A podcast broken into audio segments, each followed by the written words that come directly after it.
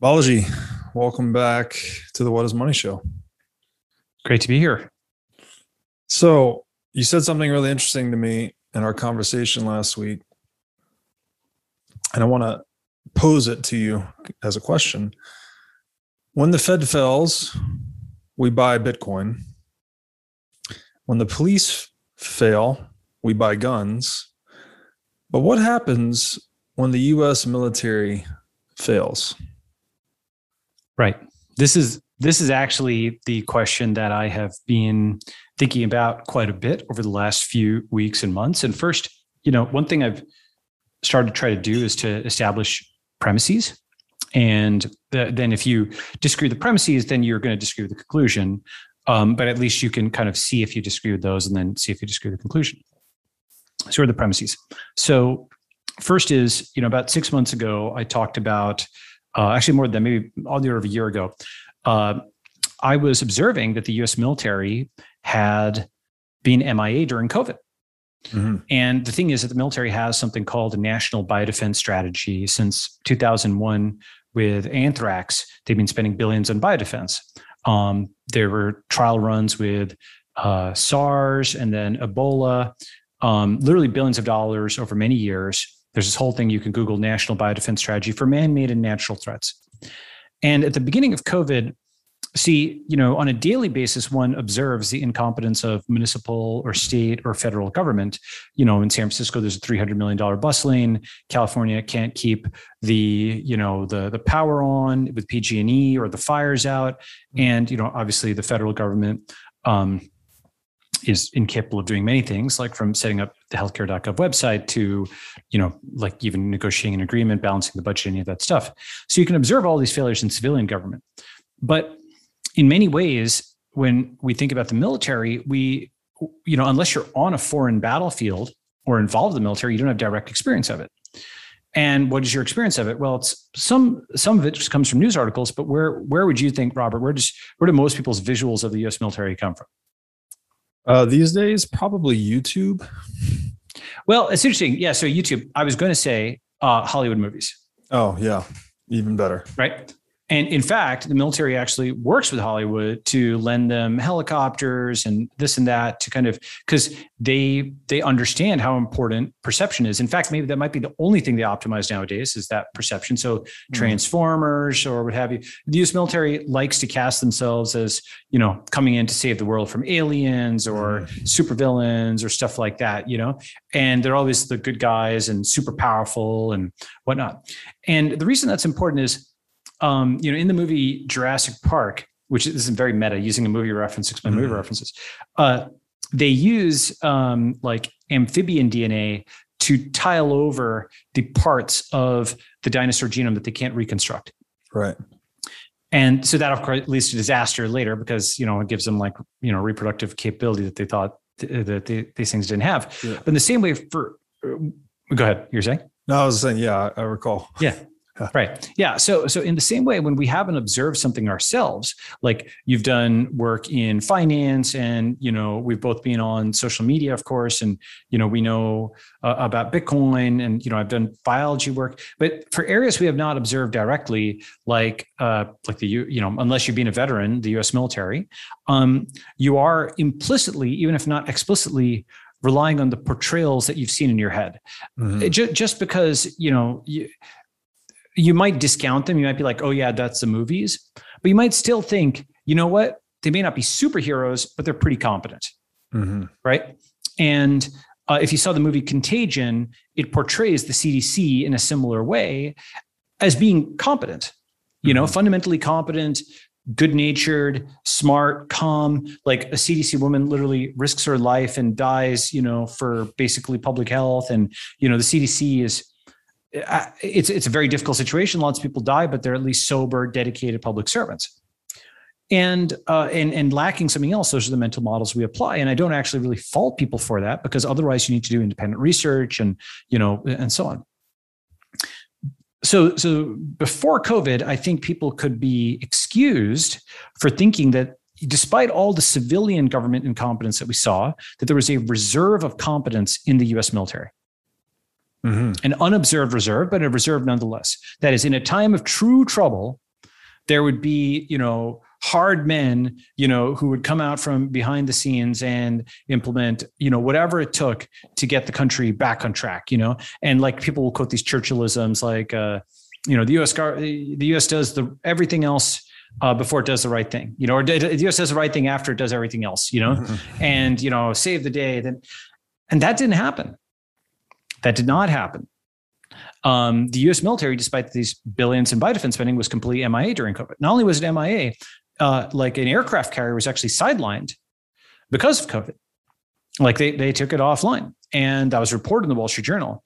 And the way the whole thing happened, that was like a breakdown in military intelligence. You're not supposed to say when you know like something was sidelined or something like that. Like the the military is not a free speech zone.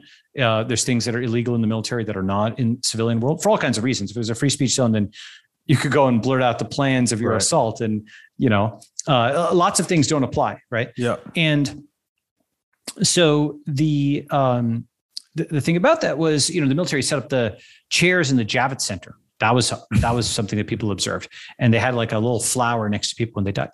And so, you know, this was something where at the beginning of COVID, like one scenario I had thought through was the possibility of martial law. Mm. Okay, because I mean, it, we we kind of got something like that with lockdown, but it's a chaotic and um, TSA-ish martial law as opposed to like like a, a bureaucracy that has the guys do have weapons, but it's the the softest, most incompetent, porous, useless kind of thing, as opposed to the, for example, hard Chinese version, where see, let me just talk about that for a second. Lockdown is actually something where America copied China. Um, you know, people usually talk about China copying America, but America copied China because lockdown was something that came via China through Italy and then was copied by the US. That was basically the mimetic transmission of the virus, you know, the mind virus. Right. And it was copied without admitting it was copied. See, when the Chinese copy something, they are shameless about it in both a bad and a good sense. They don't have shame when they're copying. They're like, you know mm-hmm. what, we're copying. So we're going to go pixel by pixel, clone the whole thing, and then we're going to do the Chinese version and just out execute you on just raw speed. And often that works. And then they make it into their own thing. Like Meituan, the Chinese Groupon started as a clone, but it's now very much out innovated Groupon. Okay. Right, right. Um, so so taking away ego there's a bad aspect of shameless copying but there's a good aspect of not having the ego to pretend you're not copying right? Mm-hmm. the problem is that the west copies or copied china for example in this context without admitting it was copying. And the problem with that is uh, you know as i've mentioned um, imagine like a chinese gymnast going and doing a bunch of backflips and then like a big fat out of shape american following them and trying to do the same thing right? Right like that you know you, you can't just mindlessly copy. You have to know about your own like resource constraints right? Yeah. it is possible that the 1940s us could have done something as crazy as the chinese lockdown. That was a highly organized state. It's unlikely i don't know if the chinese state under mao could have accomplished something like their current lockdown. I, I doubt it but maybe. Um, it was certainly ruthless enough but it wasn't competent enough. You know it was chaotic. Um, but times change. And so the cargo cult copy of lockdown was something that the US lacked the state capacity to do. And so pulling it back up one level, this was not the CDC of the movies. This was not the military of the movies. This was the basically shambolic, catastrophic TSA, DMV government that we've all seen the San Francisco government, the California government, the DMV government, the TSA government, the post office government, the American government. Mm. Yeah. you know? And the American government circa 2020. And uh, so, so that it was kind of an important card that got flipped over. And so what I started thinking about, and sometimes you know you have to frame it in like a provocative way, right? Um, the way I was thinking about it is COVID nineteen was a military defeat for America, mm-hmm. and why? Because a military budget was allocated this was something that the US military said that it was prepared to do to defend against man made national threats. Billions of dollars were allocated for this. Number two, um, it was right in that, you know, at the beginning, this wasn't obvious. Um, but where COVID 19 is likely to end up is something like 10 million deaths worldwide. Okay, mm-hmm. that's where it's tracking to. Uh, that's not the 100 million of the Spanish flu, but it's also not like sub 1 million, 100,000. It's like right in that kind of mid area. Okay. But it kind of doesn't matter for evaluating the military performance because had it been more lethal, it's not like some capacity would have come off the sidelines. Mm-hmm. The capacity that came off the sidelines to deal with it were uh, Pfizer and Moderna, namely like a, a, startup and an existing scale biotech, quote the private sector, you know, that actually had some degree of competence and um, were pre-existing to the, you know, to the present moment. There wasn't like the military like rolled this out. It is true that there was Operation Warp Speed, but that was actually led by a, you know, former um, uh, pharma exec who just unblocked all the normal, you know, gates, right? Mm. Um, I, I'm not sure the full story of that has really been told, but uh, that, that was something where it's not like you know the U.S. government was running the fermentation reactions and stuff. Mm-hmm. You know, um, so the okay. So what, what, what's the point? So that was actually something where um, 12 months ago, 18 months ago, you could see that the U.S. military in an area where it had allocated billions of dollars had been defeated mm-hmm. defeated, right? Because uh, another way of putting it is, what are WMDs? Do you know like like the three things that are considered WMDs? I don't. It's uh, nuclear, biological, chemical. Okay. Yeah. NBC is another acronym for it, right? And so nuclear weapons, you know, supposedly invaded Iraq for that, right? Chemical weapons, that was supposed to be the red line over Syria.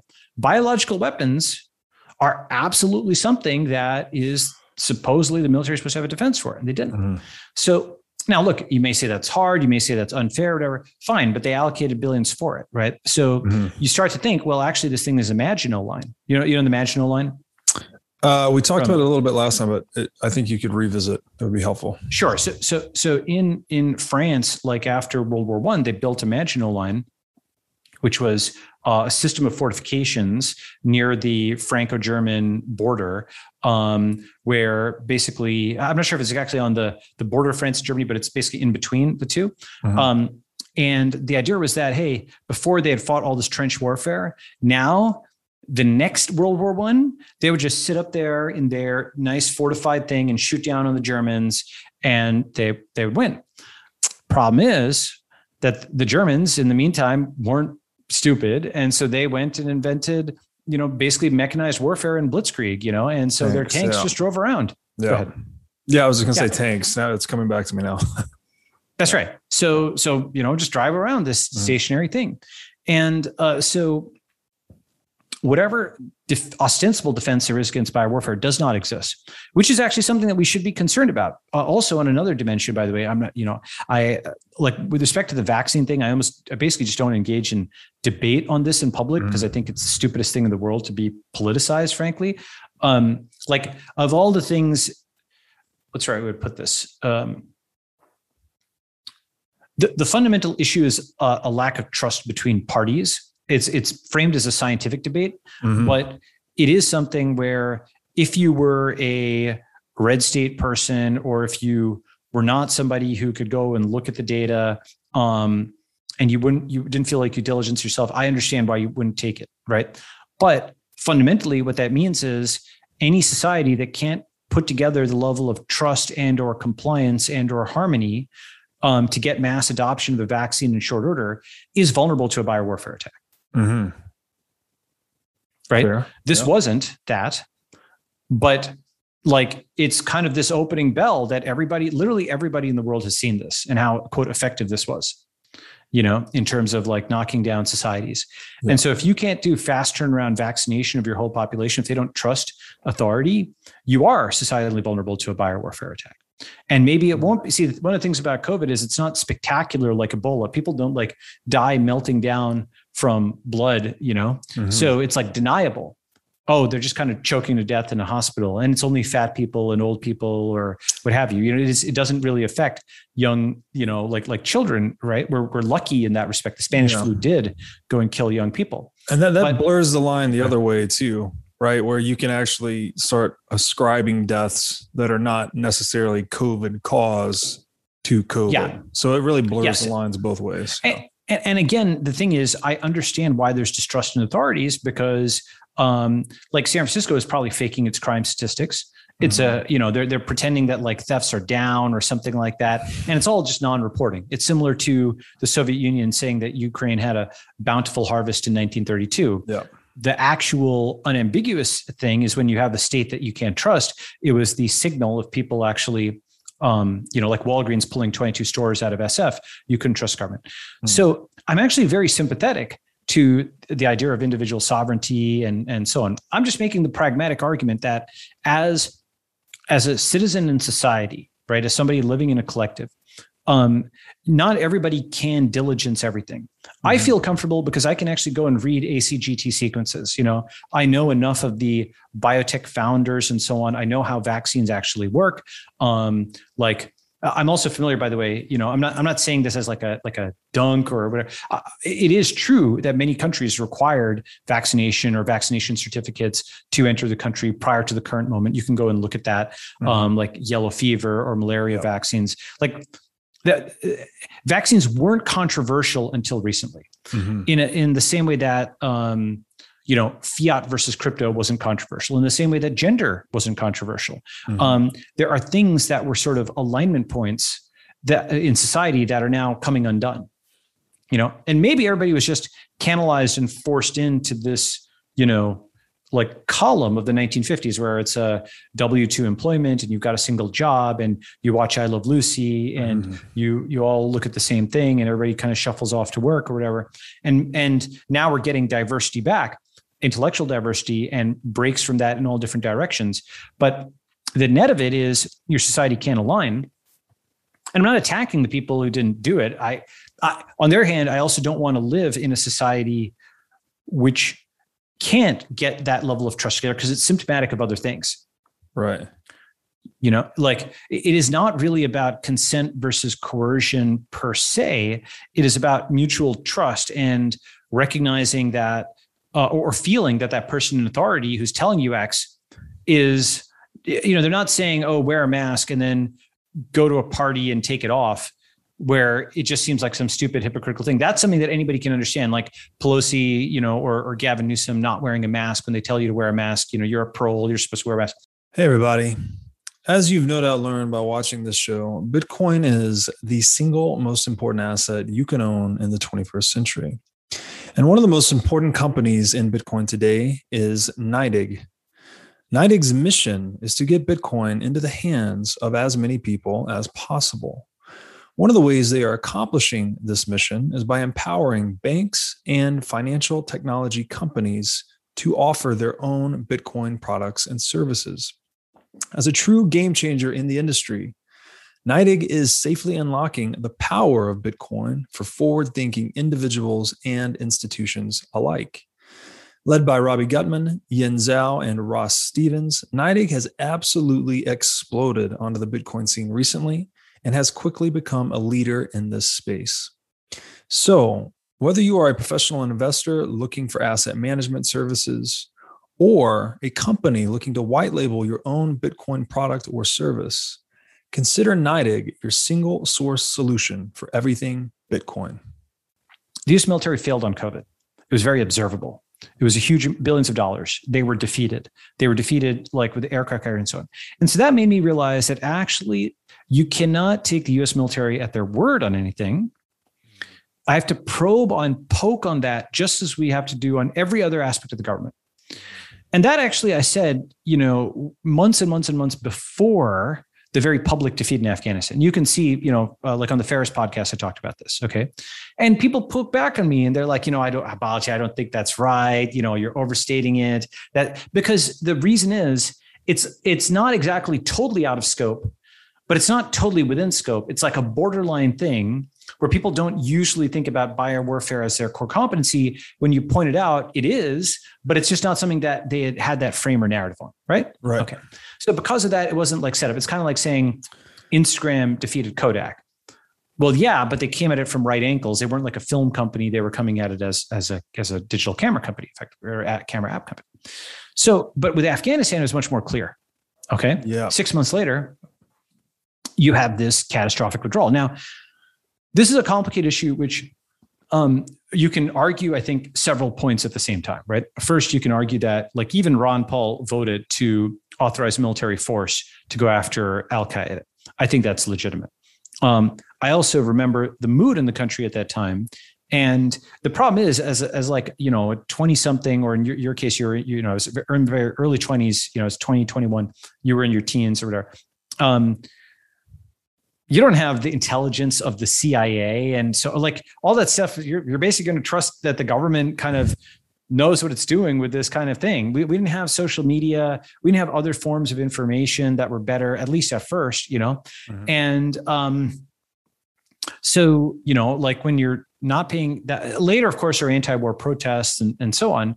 But as civilian, you really don't have any way to gainsay what military intelligence is saying. You're like, you know what? These guys have billions of dollars per year. The entire country's united throw my trust behind them, right. you know, go and kill the bad guys, right? We don't want more stuff to blow up because the anthrax scare also happened a few weeks later.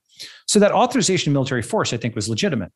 Um, then, of course, that became, you know, the occupation and then Iraq and trying to transform it. I actually don't know if there's any options that were good. In, in, with hindsight, you can say, yeah, just do spec, spec ops, you know, and and just go and liquidate those guys and pop out. Um, but you know that's uh, you, you, could also say some people called for like a shutdown of immigration for example right which lockdown is kind of done um, and you know i think that's actually going to happen more in europe than in the us mm-hmm. um, and so there were alternate paths that could have been taken but uh, and, and, I think you know, like, it, had the immigration shutdown, for example, just to talk about that for a second, had that been a total moratorium, as opposed to like singling out one group, I think people would have grumbled, but I think they would have been okay with it that could have been a different direction that was taken.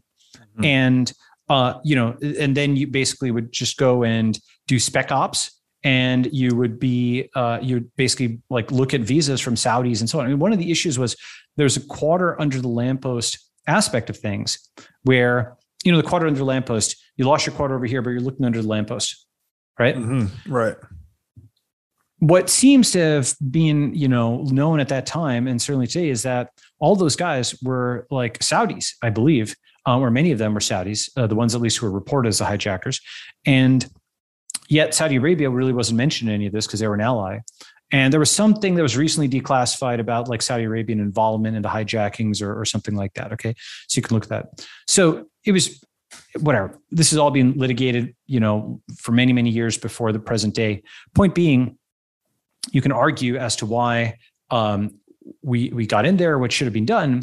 In terms of the withdrawal itself, though, here's the thing that was problematic: was uh, you're not saying amateurs talk tactics, professionals talk logistics. Yes, you brought that up. That's a that's a yeah. good one. Yeah. Okay, so that's that's not my coinage. That's like a famous, yeah. you know, military military saying, right? Um, because it's not so much oh, which tank's gun is going to win, win, win against another tank's gun. That's important. But a more important question is how are you going to fuel the tanks? And mm-hmm. how about the, you know, food for the soldiers? And uh, are they going to be able to get over this terrain? And, you know, blah, blah, blah. Like, you know, all the administrative spreadsheet boring stuff is what actually matters. Wins wins wars, right? Yeah. And uh, and this withdrawal showed that the U.S. military now sucks at logistics because they were spotted $2 trillion and and 20 years and total air superiority and total surveillance of all communications and a government they had handpicked and a military that they had stood up and like basically a you know a, an ersatz civil society um ersatz meaning it wasn't like real but they had stood it mm-hmm. up like all these this ngo industrial complex which by the way is right alongside the military industrial complex. It's like the priests who come in alongside the warriors when you occupy a territory. And even though they mm-hmm. pretend to not like each other, um, they are uh, they're really mutually enabling because these guys justify the human rights, blah blah yeah. blah, that says you know invade you for democracy. This right? is good cop, it's bad left- cop at scale.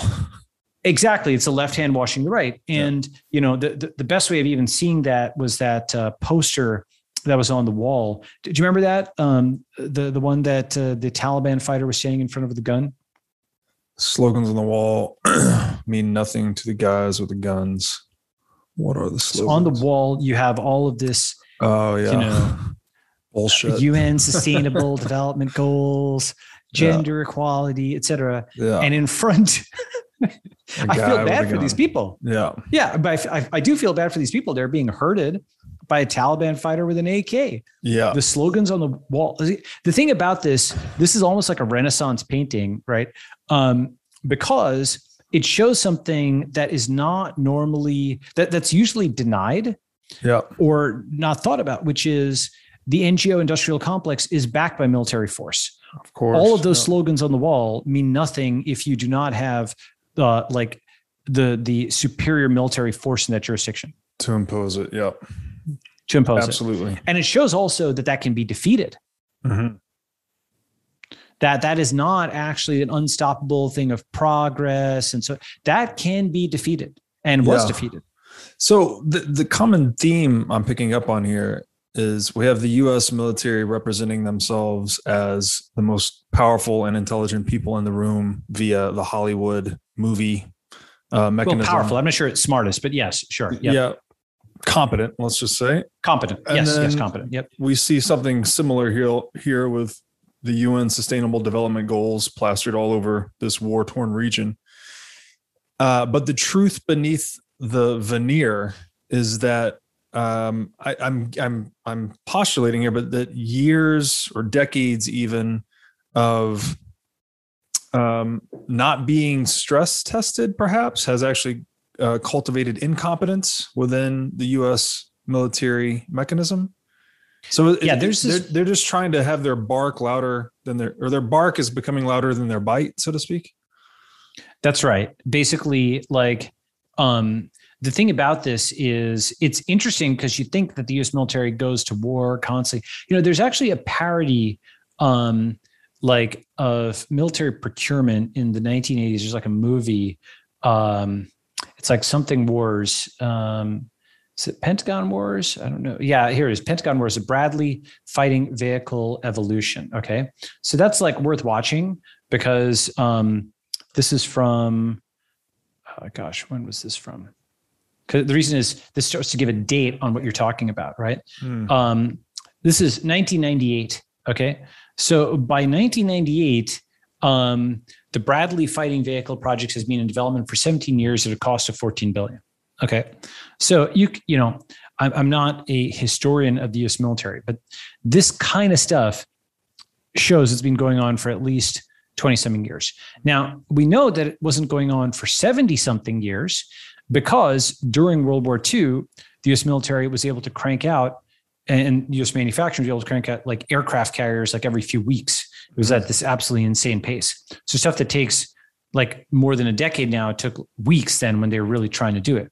Because, you know, for example, this is I'm not sure if this is apocryphal or true, but the uh um the stealth bomber um, was supposedly uh, built in every state. Like that's to say, uh, there are pieces that were split up um, among all 50 states so that all the senators would vote for it. Mhm. And uh, at least this is something that I remember reading. I'm not sure if it's true or not, but it seems plausible because this way you would have, uh, you know, sender support for it. But that's not the most efficient way to build something. Um, it is is a way to do it where you you maximize support, but you, you don't ma- minimize cost or, or, or improve time, right? Yeah. So at some point along the line, the lack of you know lack of necessity is the mother of degeneration, maybe, right? Mm.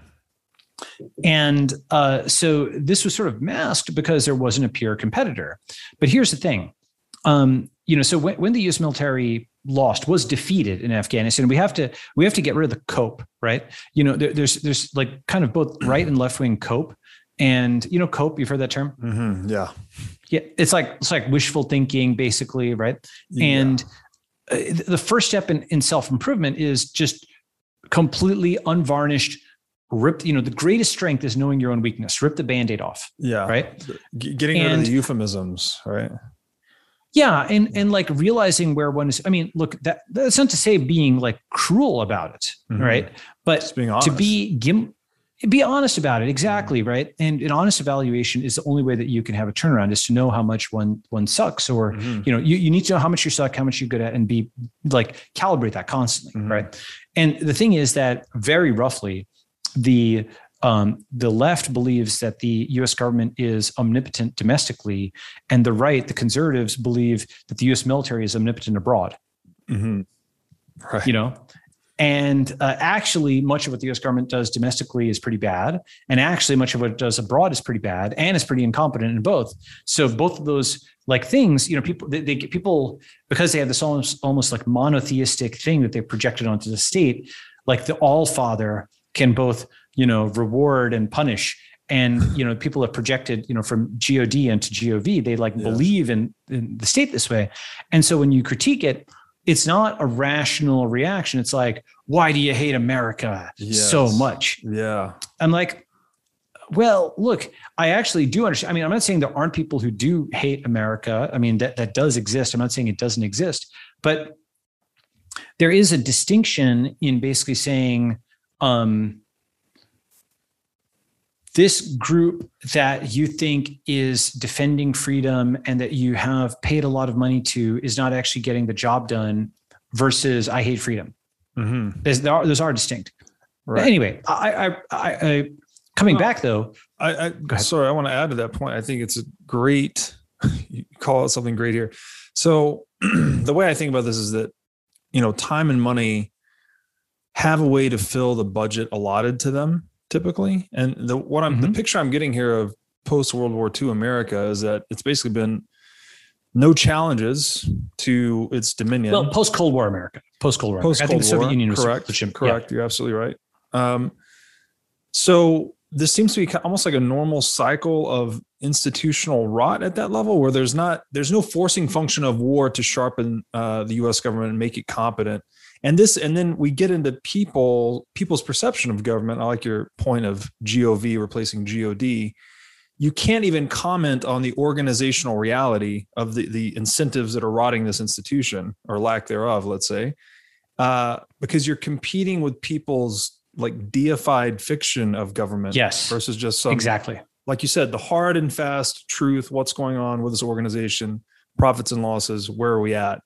Um, people don't look at it that way. People look at the government as if it's not a business, when in fact every That's human right. organization is a business. So it's okay. So talk. Let's talk about this for a second. This is a great thing to talk about.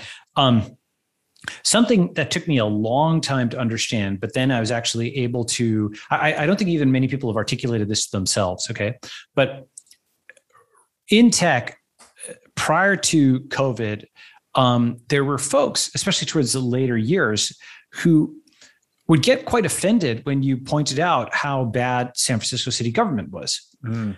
And I would I would wonder how they could be on Mars here, right? And what I realized, eh, some people would also get mad when you say this about New York or something. And eventually, what I realized is that uh, for these folks, especially the Johnny come latelys in tech, you know, the employee number 100,000 or whatever, you know. Mm-hmm. Um, and by the way, like, no, let me explain what, why I say Johnny come as opposed to a founder, right? As opposed to an early employee, as opposed to somebody who took significant risk.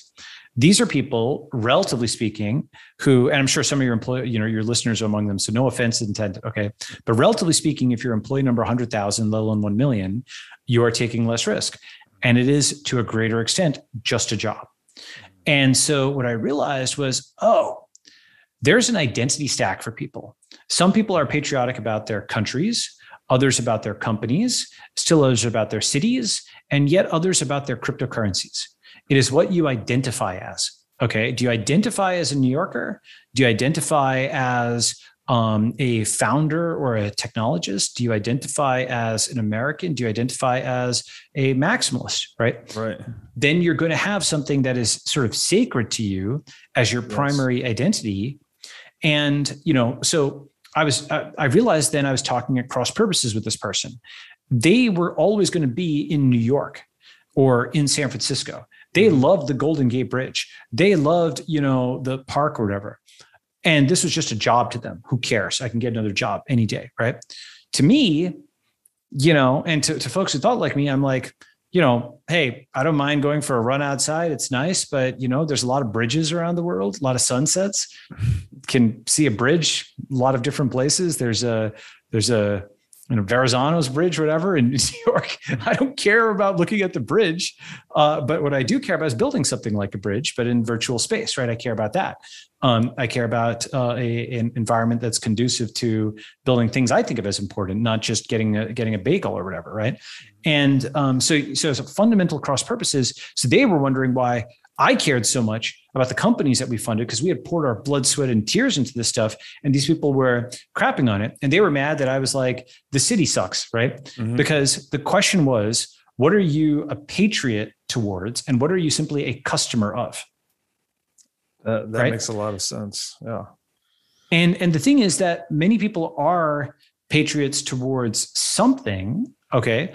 Um, and, you know, like, for example, for myself, I guess it would probably be mathematics and technology and the idea of space travel and, mm-hmm. um, you know, like like human 2.0 and, and i know uh, people call that transhumanism and i know more recently that's gotten a bad rap but hal finney was an extropian um, and he believed in this stuff you know like what is the term extropian Oh, E X T R O E X T R O P I A N.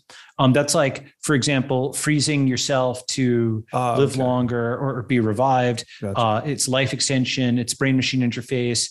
It's all the awesome stuff. Frankly, I think that stuff is awesome. Right now, I recognize there's people who don't like that and just want to be like, you know, the most human they can be. And you, you can imagine sort of a handshake between the past and the future. Uh-huh. Okay, we're both very dissatisfied with the present and I'm totally okay with people living like a totally organic, and I don't mean this in a negative way, by the way. I'm going to say this, and I don't mean a quasi Amish ish life, yeah. right? While we floor it to get to Mars and, you know, like become one with the machine, you know, yeah. and transcend, right? Like that's, that's like why I'm in the game is right. infinity. Right. Yeah. Yeah. And, and civilization right. is somewhere in the middle ultimately? Well, well, so so you know, here's the thing: is actually so this is actually a very important thing. I do think that the future, not five years, but eventual political axis of the world, even more than centralization versus decentralization, is something like transhumanism versus anarcho-primitivism. Mm-hmm. Basically, humans being what they are. Um, it is something where you know both of those seem very extreme okay? Um, but just to define what they are okay there's actually a good debate. Uh, it was a good it was uh, like zoltan versus zerzan okay? Zoltan is a, is hilarious. It's, it's you know pretty funny. Both have kind of you know z names or um, zoltan versus zerzan it was like a little debate that i actually would be way more important to the future. At stanford university a few years ago very sparse attendance but it's like you know how many people were attending the first bitcoin meetups you know? Right. and essentially transhumanism and anarcho-primitivism uh, transhumanism is human 2.0 as i mentioned brain machine interface limb regeneration uh, crispr genetic engineering the whole nine yards right? Like you know the, the, negative version of it is constantly in movies but you can imagine a positive version. For example being able to live to 200 or forever being able to reverse aging being able to uh, you know colonize other planets being able to um, I don't know, like swim underwater, take a pill, and uh, you know, basically have the equivalent of underwater breathing. All this kind of crazy stuff, you know. Mm. Um, you know, uploading your consciousness, knowing everything from all time, glasses that give you Terminator vision, all this kind of stuff, right? That's transhumanism is yeah. accelerate technology. And the argument is that the thing that distinguishes man from animal, that makes us human, is technology. Yeah. That's to say, like, that's why we are not apes that's why we are not, you know, for example, Richard Wrangham has a book called, um, I think, Cooking Made Us Human. I forget the exact title, but um, essentially argues that without technology, humans wouldn't be human because we cooked food. Rather, we could offload that to technology and we adapted to pour more energy into our brains and less into yes. metabolism. Right? Yeah, it was it was economic we, specialization, right? We're pre-digesting our food, so we liberated more of our resources toward cognitive development. Exactly. That's Wrangham's yeah. thesis, and he put some evidence for it. I, yeah. I'm, I think it's interesting. I think it's plausible.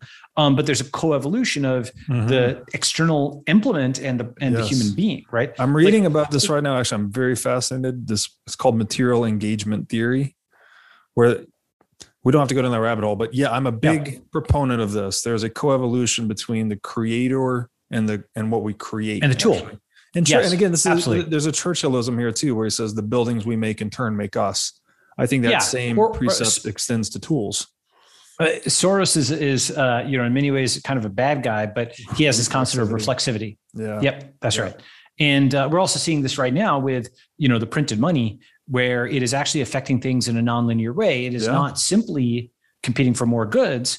It is being deposited in people's bank accounts, which gives them leverage to you know resign or do strikes, which is fine. Except what it means is a labor shortage. And Yeah. sometimes those labor shortages are in things like dock workers and truckers. So that's also giving a supply shortage. Mhm. So you're having this flood of money causing both more money and less labor and less uh, Mhm. you know goods at the same time and then that's going to jack the system into a state where it might be hard to recover from because Mhm. a bunch of people quit so you hired new people they got de-skilled you kind of took the thing apart and it might be hard to put humpty dumpty back together again Yeah. so And this is Yeah, Bitcoin anyway. too, right? With the inflexible supply. So the more you buy, Yeah. demand increases can only be expressed in price, which drives more demand. And that's right So, so, so coming back to this, basically, you know, there, there's a there's another thing. Um, you know, humans are called like the naked ape or something like that, Mm. right? Uh, and that's because we probably evolved to wear clothes. You know, Mhm. um, so we kind of just like cooking made us human. We probably, you know, we've probably been wearing clothes for evolutionary time periods. Mhm. So, point being, the the transhumanist argument is technology is not distinct from humanity. Technology is humanity, has Mhm. naturally selected humanity. So, flora dog. You know, let's take it all the way. Yeah. Right. Yeah. yeah. Let's it's, let's it's human you know- reason embodied, right? it's human reason embodied. That's right. And you know, how do you benchmark a civilization?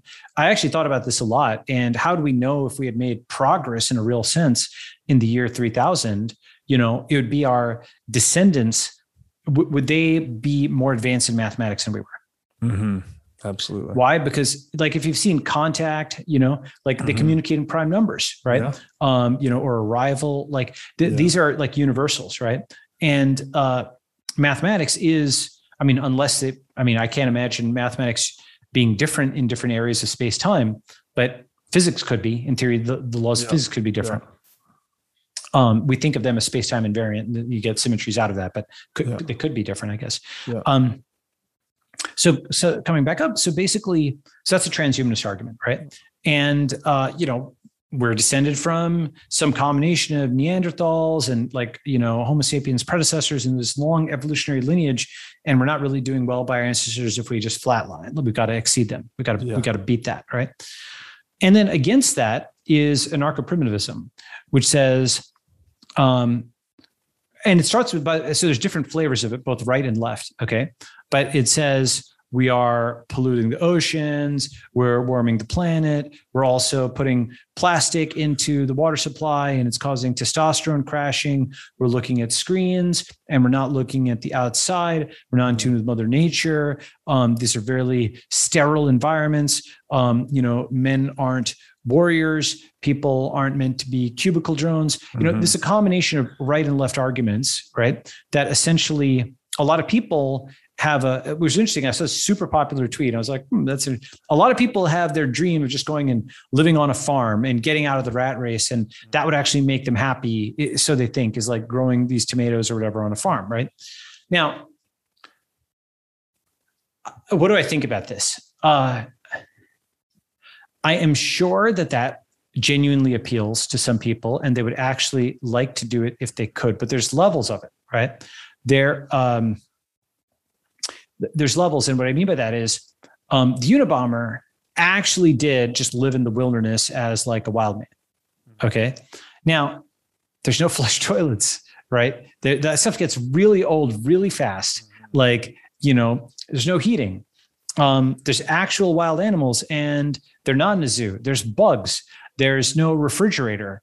Uh, you know, for Yeah. like it sucks. It really does Real. Economic tru- scarcities. real economic scarcities. That's right. Um, so like true economic deprivation. So then you say, okay, no, no, no, that's not what I meant. Of course, I meant X level of technology. Where Yeah. is X? Okay. Where do like you draw the line? the? Amish have actually go ahead. I was to say, where do you draw the line? Yeah. Yeah. So now it's not impossible to draw a line. The Amish have actually done so. Mhm. So you you probably end up with something that's like Amish like, you know, and then you have a boiling off or whatever. That's like the most realistic variant where we can see that. Mhm. So you have various people who Amishify themselves at different levels.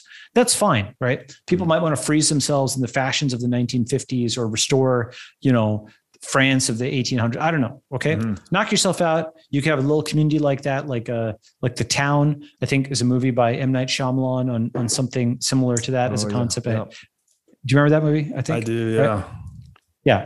So so you can sort of like uh was it the town? What was it called? It was the village. The village. Yeah.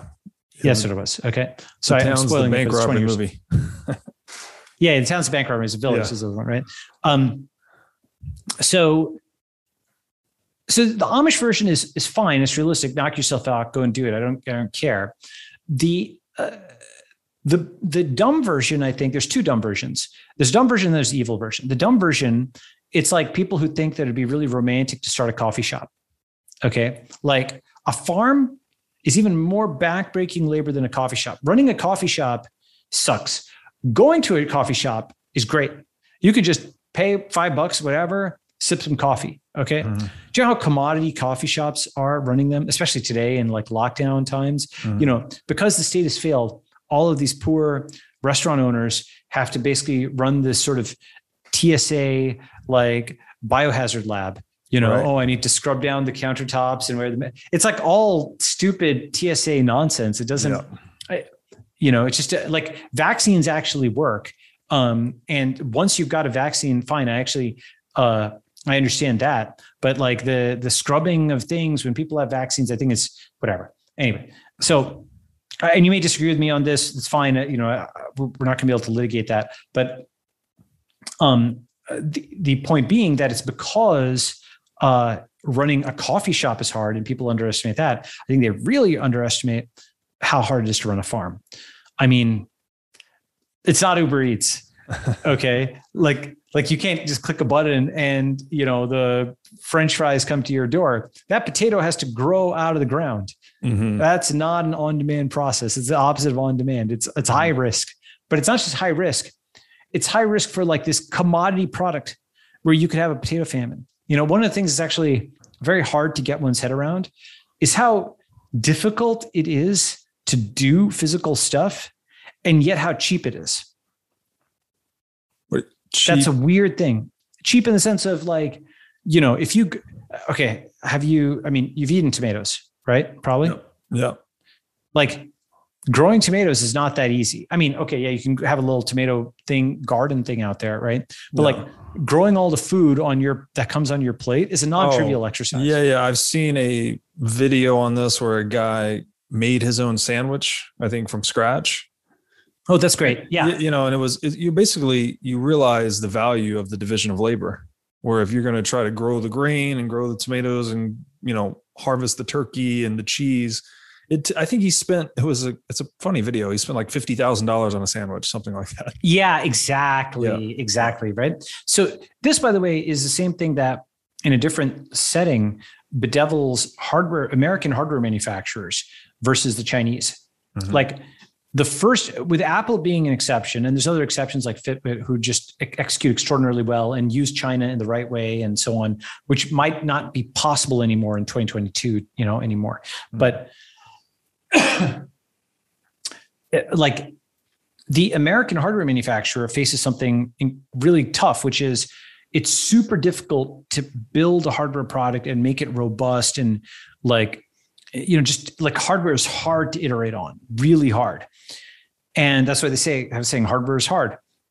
And then have it out in the field and people messing with it and weird bugs and stuff. And then you have to like, you know, if you you have to have very high margins on your units to tolerate refunds and you know because if if you only have 10% margins then one refund eats a margin of 10 units you know if it doesn't work. And so your error rates need to be really low. It's a really tough business. And yet the moment it works it'll get cloned by a bunch of chinese uh, competitors uh, who are immune to any IP lawsuits. So it's both like super hard to get the zero to one, and it's it's not valuable, which breaks the human brain in, some ways, Yeah, right? Like really hard and not valuable, right? Um, Not to say it can't be done. There are successful hardware companies. I mean, it's like Tesla, obviously, um, SpaceX. Like Elon is insane in the level of difficulty of what he's done. You know, Yeah. it's actually insane what he's done. But because it started so early too, before many of the other you know big companies, Anduril's out there. Oculus managed to do stuff Mhm. like it, it's possible. I'm not saying it's impossible. It's just very difficult. Mhm. And um, farming is difficult. And now, where, where I think it is interesting, okay, and this I'm not this is not the anarcho primitivist, but maybe this is the the resolution between the transhumanists and anarcho primitivists. You know what I do think is becoming more and more feasible? What's that? Individual or small community robotic farming. Hmm. Okay. agricultural robotics is quietly doing extremely well. I mean, this is the type of stuff which people should know about, not some stupid like national political stuff that they can't affect that doesn't affect them. You know, mm-hmm. I think like these technological advancements, of course, I would say this because I'm a tech person. You know, other people might say, oh, you need to know about art or literature, but I do think this stuff is is practically important because agricultural robotics, while it will, you know, change workforces and labor and so on. And that, by the way, the great resignation is going to catalyze great automation. Um, do, are you, do you know what I mean by that? Resignation from So right now, that's what they're calling it. Lots of people are resigning their jobs. ah, okay, yeah. So this Okay. creates more demand for automation or economization. That's right. Basically, in general, one of the reasons you know people think that the North won the Civil War was among all the obvious moral issues with slavery, it retarded the industrialization of the South Right. because they they had slave labor, right? Yeah. Whereas the North automated and industrialized. And so, in general, if you have too much, I mean, you even see this, like you see this in lots of other contexts, but um, if you have too much of an abundance of labor, you you don't automate. You know, for Mhm. example, um, the Upper Midwest has a greater degree of automation than like Southern California because Southern California has many more migrant workers, and the Upper Midwest has less, Yes. and so they have more agricultural robotics. Go ahead. And back to the conformity, automation actually displaces slave labor in the long run too, because it makes labor a smaller and smaller component of the cost structure. So eventually, Yes. the cost of securing your slaves outweighs the benefit. Well, yeah, exactly. And of course, you know, that's just economics, but the, the Yeah. morality of it as well. And, you know, the, um, you know, by the way, you know, one, one thing that I think relatively few people think about, but that's important to like to know is, you know, co- like the South was, was slavery, but communism was also slavery. You know, that is to say, when you, when you are taking hundred percent of somebody's property, Yeah, 100% That is slavery. taxation. Yeah. Yeah, because you know, I mean, basically, to, to make it really clear, you know, people just to digress on this for a second, the Soviet Union, you know, think, do you know the White Sea Labor Canal? I don't. That's like probably the classic example. These Gulag prisoners were forced to dig a canal with their hands in freezing tundra, you know, because they didn't have sh- like, yeah, this crazy stuff. Wow. It was a horrible canal too because they didn't use modern construction equipment, you know. So these guys froze to death, died because in the workers' paradise you couldn't strike anymore. Right, you couldn't leave your job. It was a Right. gigantic prison state. Go ahead. Yeah. No, no, I, I'm I'm uh, reminded here where you couldn't even be sad in the Soviet Union because that would imply that the utopian state was not doing its job. So if you were sad Yes. or complaining, um, you know, you were dealt with. Comrade, you weren't grateful of for That's for right. Lenin's uh, glorious October Revolution. So now, where people will poke on that is, so I think communism, one can safely argue it is slavery, right? Mhm. Where people will poke on what you said uh, is, and, and then I'll give a poke on the poke, right? Counter argument is that we've all signed the social contract, right?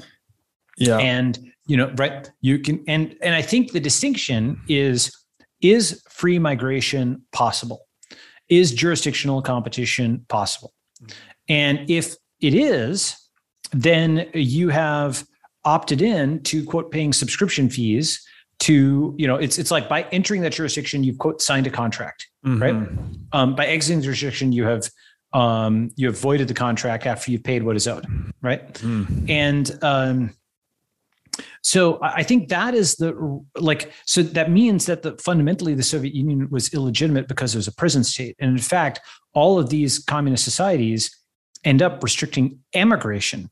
That's why the Berlin Wall was built. Do, do you know that story? Uh, I know it was built to keep taxpayers in more than it was built to keep people out. Yeah, yeah. So right. So what was happening was the, the, the geography of Berlin after World War II is, is something that's worth looking on in a map. Is like this weird thing. There's an enclave of West Berlin, like within East Germany. Just the nature of how the occupation zones worked after World War II.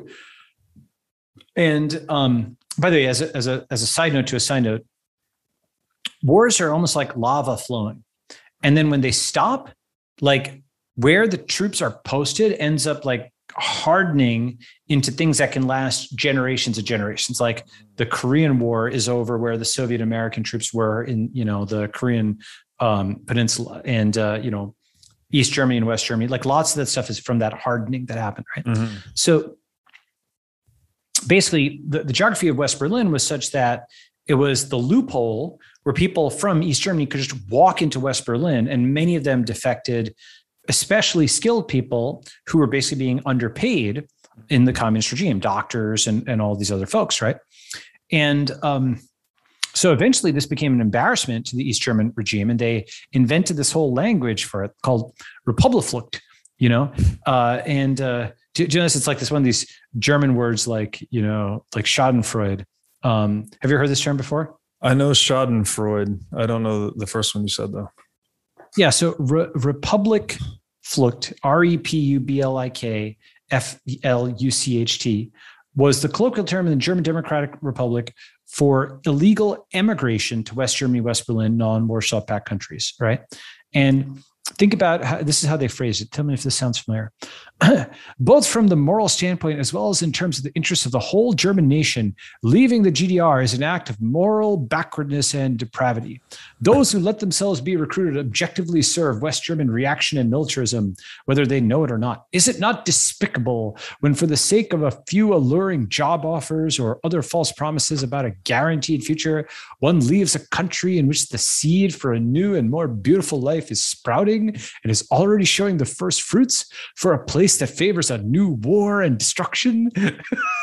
Once again, we're back to this moralistic camouflage that statism dawns. You know, it's it's trying to present itself as some type of deity, uh, misrepresenting itself instead of the truth of it being just a business.